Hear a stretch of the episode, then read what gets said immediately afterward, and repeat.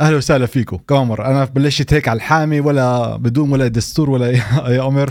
كيف الحال؟ كيف حال الشباب؟ إن شاء الله يكونوا بألف خير. الله يسلمك، الحمد لله، يعطيك العافية، ومشكور جدا على المجهود اللي بتكون فيه دائما من بث ومن معلومات ومن معلومات قيمة، جزاك الله خير.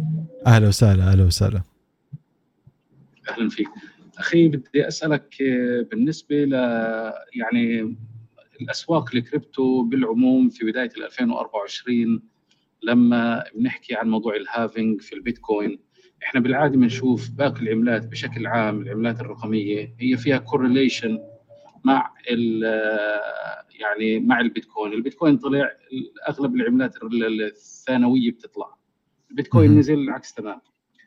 السؤال لما بده يصير في هالفينج البيتكوين، هل برضه راح نشوف انه العملات الاخرى راح تطلع معاها، ولا راح يكون يعني يعني الفوكس أكثر أو الماركت كاب راح يكون أكبر لصالح البيتكوين، والعملات الرقمية ما راح يكون فيها يعني كورليشن كيف ما إحنا بهذه الأيام بنشوفه؟ مشكور جدا. أهلا وسهلا، سؤال جيد جدا، من زمان ما سمعتش هيك سؤال. الأخ عشان أختصر، الأخ ذكر عندنا هافينج جاء عن قريب، هل هذا الأمر راح يأثر كمان بشكل إيجابي على العملات البديلة ولا فقط على البيتكوين؟ هذا باختصار. أم بدك تأخذ بالحسبان بعض الأمور. الأمر الأول، رح عبد رح أعطيك ميوت لأنه في ضجة شوي، ورح بعدين أفك لي ميوت. أو متأسف إن شاء الله. أوكي، لما يصير في هافينج، أول شيء هذا رح يأثر بشكل مباشر هو على البيتكوين نفسه. أول أول لحظات الأمر اللي ممكن يجذب الناس هو السيناريو التالي: صار في هافينج، الناس تفاعلت مع البيتكوين، رفعت البيتكوين بنسب اللي هو عالي، يعني صار في أرباح. هذا بشكل يعني بيعمل تفاعل بالأسواق. إذا هذا التفاعل كان كافي يجذب ناس جدد تدخل على الأسواق من أول جديد، كيف ما شفنا هذا الأمر كمان بالماضي، فهذا طبعا أمر إيجابي جدا للعملات البديلة كمان، وليس فقط للبيتكوين. يعني هنا العامل هو عامل الجذب هذا والتفاعل، بأنه الناس بتشوف الأرباح بالبيتكوين وبصير فيها يعني رغبة تشوف أرباح بعملات تانية، فبتجرب تفوت على عملات تانية، وهيك عم بتجيب سيولة معها على الأسواق. ولكن هذا السيناريو إذا بتاخده بالحسبان هو السيناريو اللي يعني فيه مخاطرة كثيرة كبيرة جدا، لأنه وضع السوق اليوم لا يقارن مع وضع السوق بعام ألفين، آخر مرة لما صار فيه هافينج بعام ألفين. يعني المقصود وانت صار في آخر مرة هافينج، آخر مرة لما عملنا هافينج ما كانش الوضع الاقتصادي اللي اللي بالعالم وضع اللي هو صعب على جيبة الناس، ما كناش موجودين بنفس نفس البيئة الاقتصادية اللي احنا موجودين فيها اليوم. فلذلك الأحداث اللي بالماضي صعب جدا يعني نرتبط فيها ونتواصل، نقول انه راح يصير نفس الأمر كمان هالمرة مع العملات البديلة، وإنما أكتر رح يكون تفاعل اللي هو شوي ضعيف أكتر. هاي من ناحية الناس، من ناحية رأيي الخاص. ثانيا، بعدنا إحنا على أبواب الحكي الفيدرالي والانكماش الاقتصادي، شايف كل كلمتين ثلاثة بتشوف في مشكلة بالصين، في مشكلة بأوروبا، في مشكلة بأمريكا، هيك أمور ما بتشجعش الناس تخاطر. فحتى لو بصير في هافينج، هذا مش معناه رح يكون في بول ران ضخم زي كيف ما شفنا بالماضي. فأنا لو محلك بكون شوي حذر بطريقتي بهالمرة مقارنة مع الماضي. رح طبعا بضيف على محفظتي عملات عملت زي البيتكوين عشان أستفيد من الهافينج، والعملات الثانية اللي بضيفها يكون نسبتها أقل، يعني يعني في حال زبطت في معهن أستفيد، ولكن في حال ما زبطتش ما تأذي ما تأذيش محفظتي بنفس النسبة إذا في حال كنت مية بالمية هناك. أنا شخصيا على فكرة أنا عام ألفين وأربعة وعشرين تركته على جنب كأهداف، كل أهدافي نقلتها لعام ألفين وخمسة وعشرين. عشان تأخذوها هذا الأمر بحسبان، راح أحكي أخصص عن هذا الموضوع بفيديو مخصص وببث مخصص نحكي بتفاصيل أكتر. فبتأمل جوابتك على السؤال أخي عبد. إمت الميوت عندك، ممكن ترفع الميوت من عندك كمان. مشكور جدا أخ وليد. يعني الشق الثاني من السؤال، هل بعدك أنت شايف قبل الهافينج ممكن يكون كمان مرة correction للبيتكوين to go يعني lower than what we saw in the previous like three four months؟ جزاك الله خير. أوكي، ممكن تعيد السؤال كمان مرة بالعربي للمستمعين عشان ما ترجمش أنا، عشان نكون من طرفك. نعم نعم أخ وليد، الفكرة إنه هل رحين نشوف قبل الهافينج في البيتكوين إنه رح يعمل تصحيح لتحت قبل ما إنه يرد يطلع لفوق؟ لأنه إحنا هسه شايفين في بعض الناس بتوقعوا إنه رح يطلع البيتكوين لكمان لثلاثين ألف.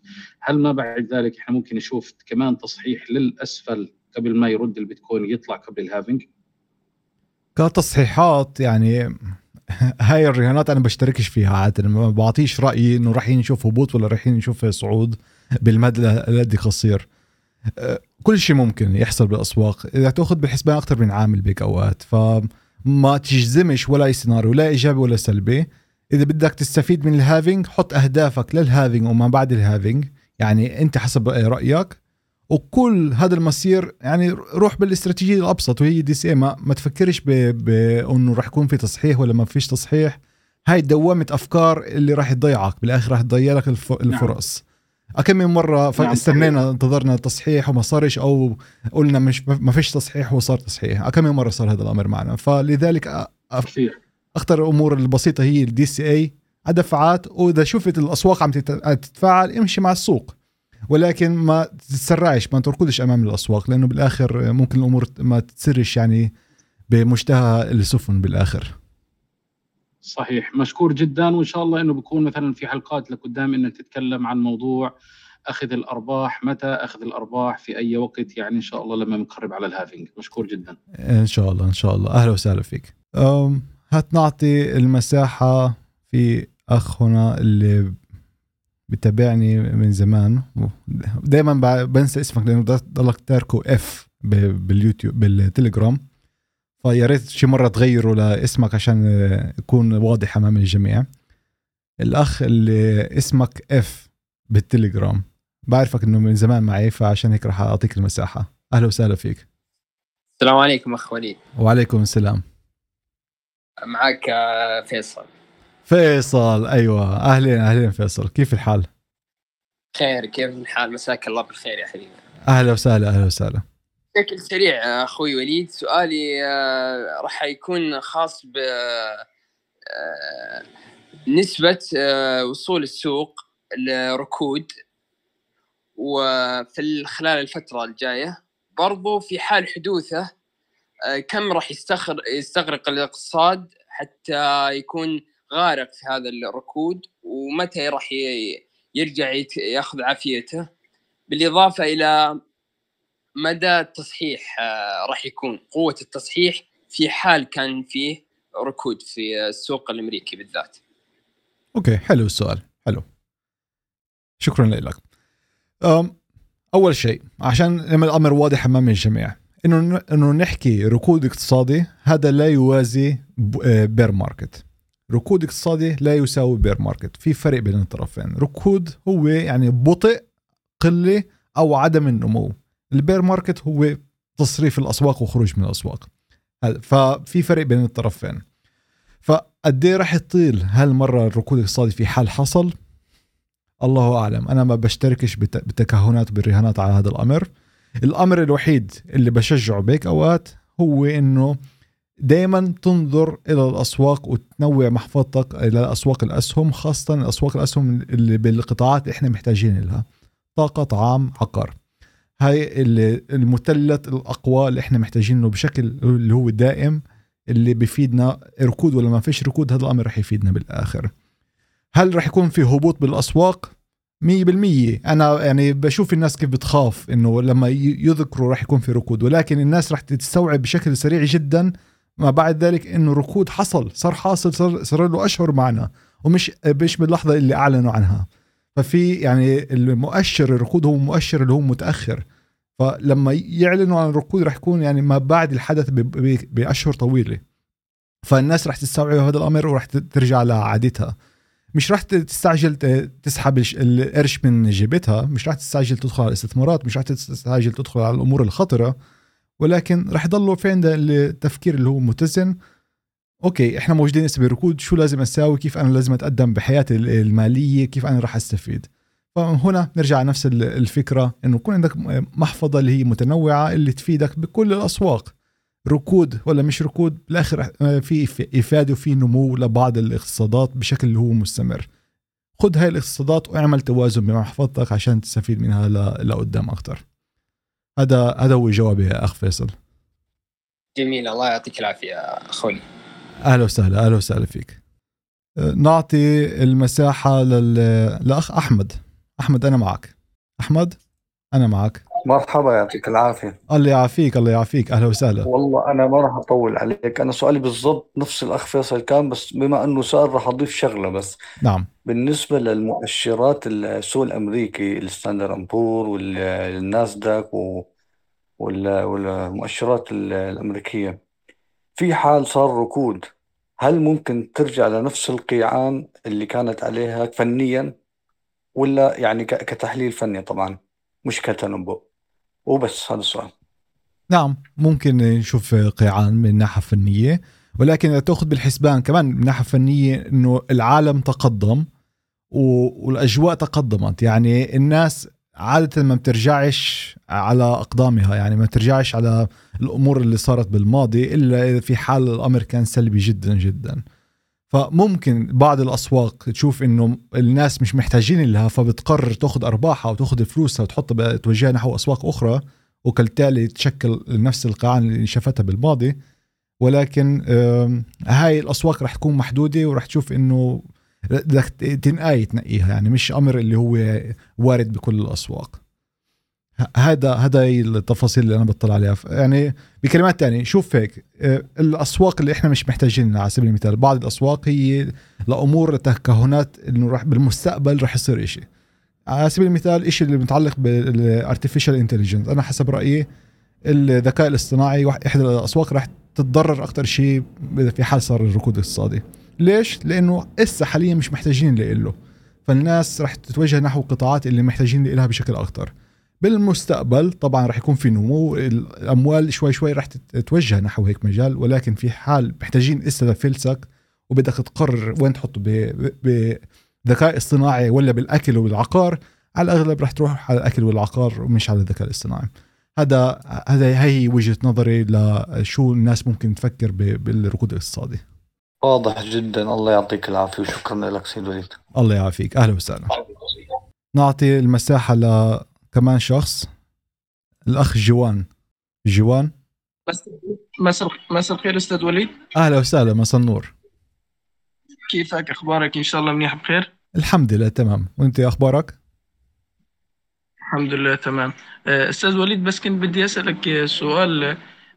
أستاذ وليد، ليش دائما قرارات الفيدرالي لما يطلع ضد البيتكوين ضد العملات الرقمية، شو هو السبب الرئيسي؟ هلا بالعام ألفين وعشرين ألفين وواحد وعشرين ألفين وثلاثة وعشرين دائما قراراته ضد العملات الرقمية ضد البيتكوين، شو هو السبب يعني؟ أوكي، في بعد سؤال إضافي ولا هذا هو عشان أعرف؟ هذا هو، هذا هو. أوكي، إذا بتسمح تدخل بميوت لأنه في عندك ضجة بالخلفية. أوكي. على سؤال الأخ، ليه قررت فيدرالي دائما ضد البيتكوين؟ أول شيء عشان تعرف الفيدرالي مش راح يتوجه بالعالم يقول لك أنا ضد البيتكوين، ما مش راح تشوف هيك توجه، بالعكس راح يقول لك إنه إحنا منشجع دولار، الدولار هو عملتنا، ولكن منشجع الأمور الأخرى عشان تقدم الاقتصاد من ناحية تقنية. فنقول إنه دائما قراراته ضد البيتكوين هذا الأمر مش مش بالضبط صحيح، ولكن اللي بيصير هو إنه لما يعطي قرار مثلا فيدرالي انه عم بيرفع الفائده على سبيل المثال، او يقول انه الاقتصاد صعب، هاي رساله اللي بوجهها للمستثمرين بقول لك هيك الوضع حاليا ليس جيد، فعشان هيك من الافضل ما تخاطرش باستثمارك وتروح على الامور اللي هي اكثر امانا، زي الكاش على سبيل المثال بالدولار، انه تمسك النقد. فهاي العمليه او هاي الرساله تترجم لتصريف بالعملات الرقمية، لأنه العملات الرقمية هي إحدى القطاعات الأكثر خطورة حاليا بالأسواق. يعني أنا شخصيا ما فيش عندي ولا أي استثمار بوقت الحالي بمحفظتي اللي هو أكثر خطورة من من العملات الرقمية. فهاي هي الإشارة وهذا هو المؤشر ببعته للناس، لأنه تسعة وتسعين بالمية من الناس هون فقط عشان تربح الفلوس، مش موجودة عشان تدعم البيتكوين، مش موجودة عشان تتقدم التقنية. يعني تسعة وتسعين بالمية بدها بهمها المصاري بالاخر، وشو تصير يصير مع بمصاريها، واذا معها فلوس كافي لاولادها لمدارسها وامور عن الشكل. هذا هذا هو الواقع اللي حاليا احنا موجودين فيه، فلذلك قرارات الفيدرالي في حال كانت لصالح الدولار هذا راح عادة يكون سلبي للأسواق اللي فيها درجة خطورة اللي هي مرتفعة أكتر. في سؤال اللي وصلني من الأخ، وهذا السؤال جوابي للسؤال يا ريت توصل لكتير ناس. بسألني هل بعرف إذا في منصة تدعم الأسهم الأمريكية بالعراق؟ المشكلة ما فيش ما فيش كيف تطلع منصة تمنحك أسهم أمريكية بالعراق، لأنه العراق نفسه ما بتسمحش بطريقة قانونية للتداول بالأسهم الأمريكية، فما فيش اتفاق اتفاقية اللي تسمح لعراقي يستثمر بسلعة الموجودة بأمريكا. هذا هو الأمر للأسف الموجود هناك. طبعا نعرف ليه وصلنا لهذا الوضع، تعرف نعرف تاريخ اللي عبرته العراق. في بعض المنصات بتمنح السي إف دي، أنا بشجعش للCFD. الCFD هي حبر الأوراق وهي مش أسهم، ولكن للأسف خيارك مش بالعراق. ما ناحية الأسهم ما فيش شو تساوي فيها بالعراق. هناك الأسهم بدك تشوف على دول المدعومة بالعراق نفسها، أو تلاقي شخص اللي موجود خارج العراق موجود بأوروبا يفتح حساب وتعطيه الفلسان يستثمر محلك إذا أنت عندك ثقة بهذا الشخص. طبعا كن أخوك أبوك عمك اللي عندك ثقة إنه طبعا يدير باله على على فلسك. أعزائي على التليجرام، إذا في عندكم رد على شو حكى الفيدرالي أو على نظرتكم لهذه الأسواق، هات نشوف بهي الطريقات إن يكون يعني أخذ وعطى من من طرفكم، لأنه حكيت أنا كثير من من طرفي وجهة نظري. شو شو هي وجهة نظركم أنتم؟ أوكي سامي، أخ سامي تفضل أنا معك. هيك الصوت تمام؟ طيب أيوة هيك تمام، تفضل. أخبارك يا أخ وليد؟ الحمد لله تمام، تفضل. أنا كمستثمر في العملات الرقمية بنظر لقرار الفائدة يعني كوجهة نظر أو سياسة عندي، هيك حاطط هدف إنه ممكن البول رن يكون على بداية الألفين وخمسة وعشرين على الكلام تاع قرار جرنباو. أوكي. شو خلك توصل ل ألفين وخمسة وعشرين؟ منين منين جبت هذا الرقم؟ أه الجرنباو إنه في ألفين وأربعة وعشرين حنضلنا يعني، أو ممكن تخفيض الفايدة اللي هو التضخم لغاية اللي هو المتوقع ثلاثة اثنين واثنين في بداية ساعة. آه بتساعدنا كتير يعني، الواحد يقرأ اللي جاي يعني اللي قدام يعني المستقبل اللي جاي. حلو حلو حلو. أعطيك العافية. آه ممكن يكون في ممكن يكون في ارتفاعات آه يعني بداية الأربعة وعشرين، بعد هيك آه ارتفاعات عادية يعني، بعد هيك ممكن هبوط يعني. بالنسبة لك أخ وليد، بتفضل الاستثمار في العملات الرقمية ولا في الأسهم الأمريكية؟ ما فيش عندي أمر اللي هو مفضل، كل شيء بيتعلق بالخطة اللي أنا موجود فيها. العملة الرقمية أخ سامي ممكن تدخل بميوت لأنه في عندك ضجة بالخلفية. بالنسبة لي مخططي هو بالتنين، أنا موجود بالأسهم وبالعملات. الأسهم هي عبارة عن استثمار لمدى بعيد جدا اللي طبعا مؤسس على التاريخ، عندنا تاريخ طويل وعريض بالأسهم، فلذلك أنا بختار الأسهم كأداة لدفاع عن رأس مالي للمستقبل جعلنا. وبالأسهم كمان بشكل اللي هو يعني دخل اللي هو متكرر شهري عبر توزيع الأرباح.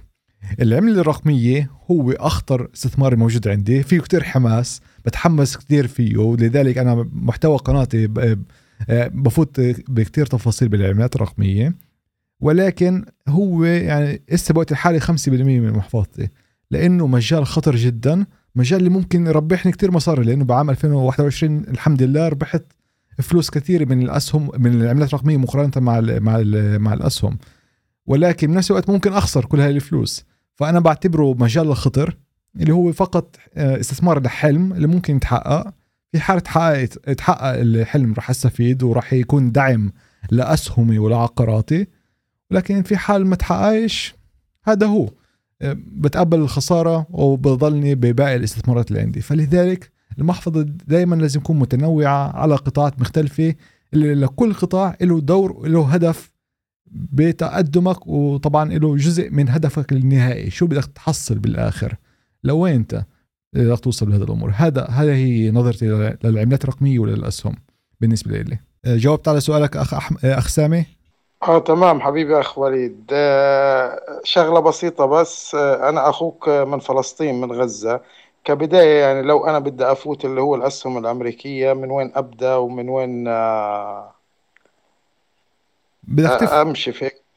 بدك تفحص بانتراكتيف بروكر اذا بيسمحوا لك. ما بعرفش اذا بالغ... بغزه بيسمحوا. انا بعرف انه في عندي اصحاب اللي من الضفه اللي زبط, زبط...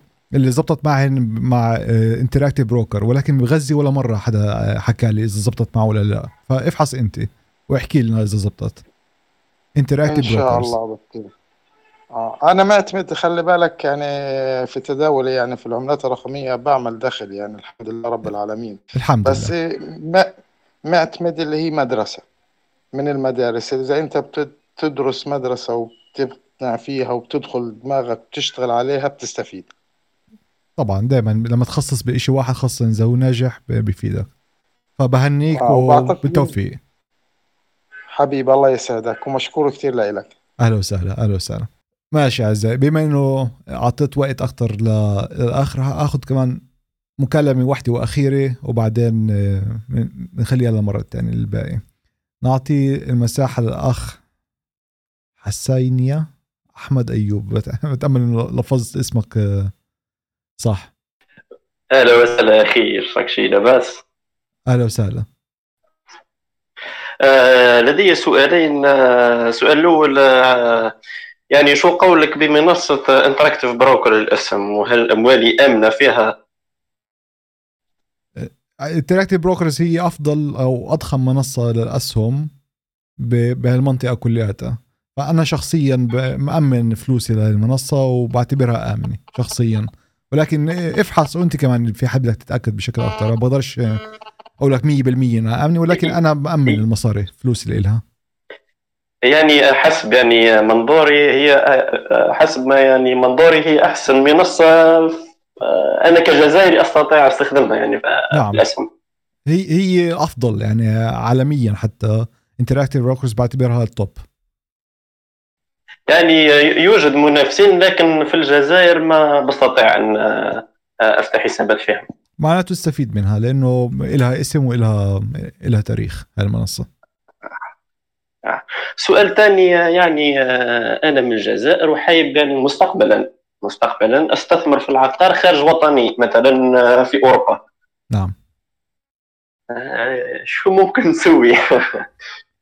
والله هذا السؤال كبير وصعب أجاوب عليه بسرعة، ولكن أول خطوة تخطيها هي أنك تفحص أنو الدول عندها اتفاقية للتجارة مع مع الجزائر من أوروبا، وهاي الدول اللي راح تجدها بأوروبا راح تسمح لك تشتري عقار فيها حتى لو أنت مش موجود داخل الدولة نفسها. يعني ممكن تشتري عن بعد، ولكن بدك تفحص أنه يكون في اتفاقية للتجارة ولل ولل يعني تداول بين الدولتين، الجزائر والطرف الآخر.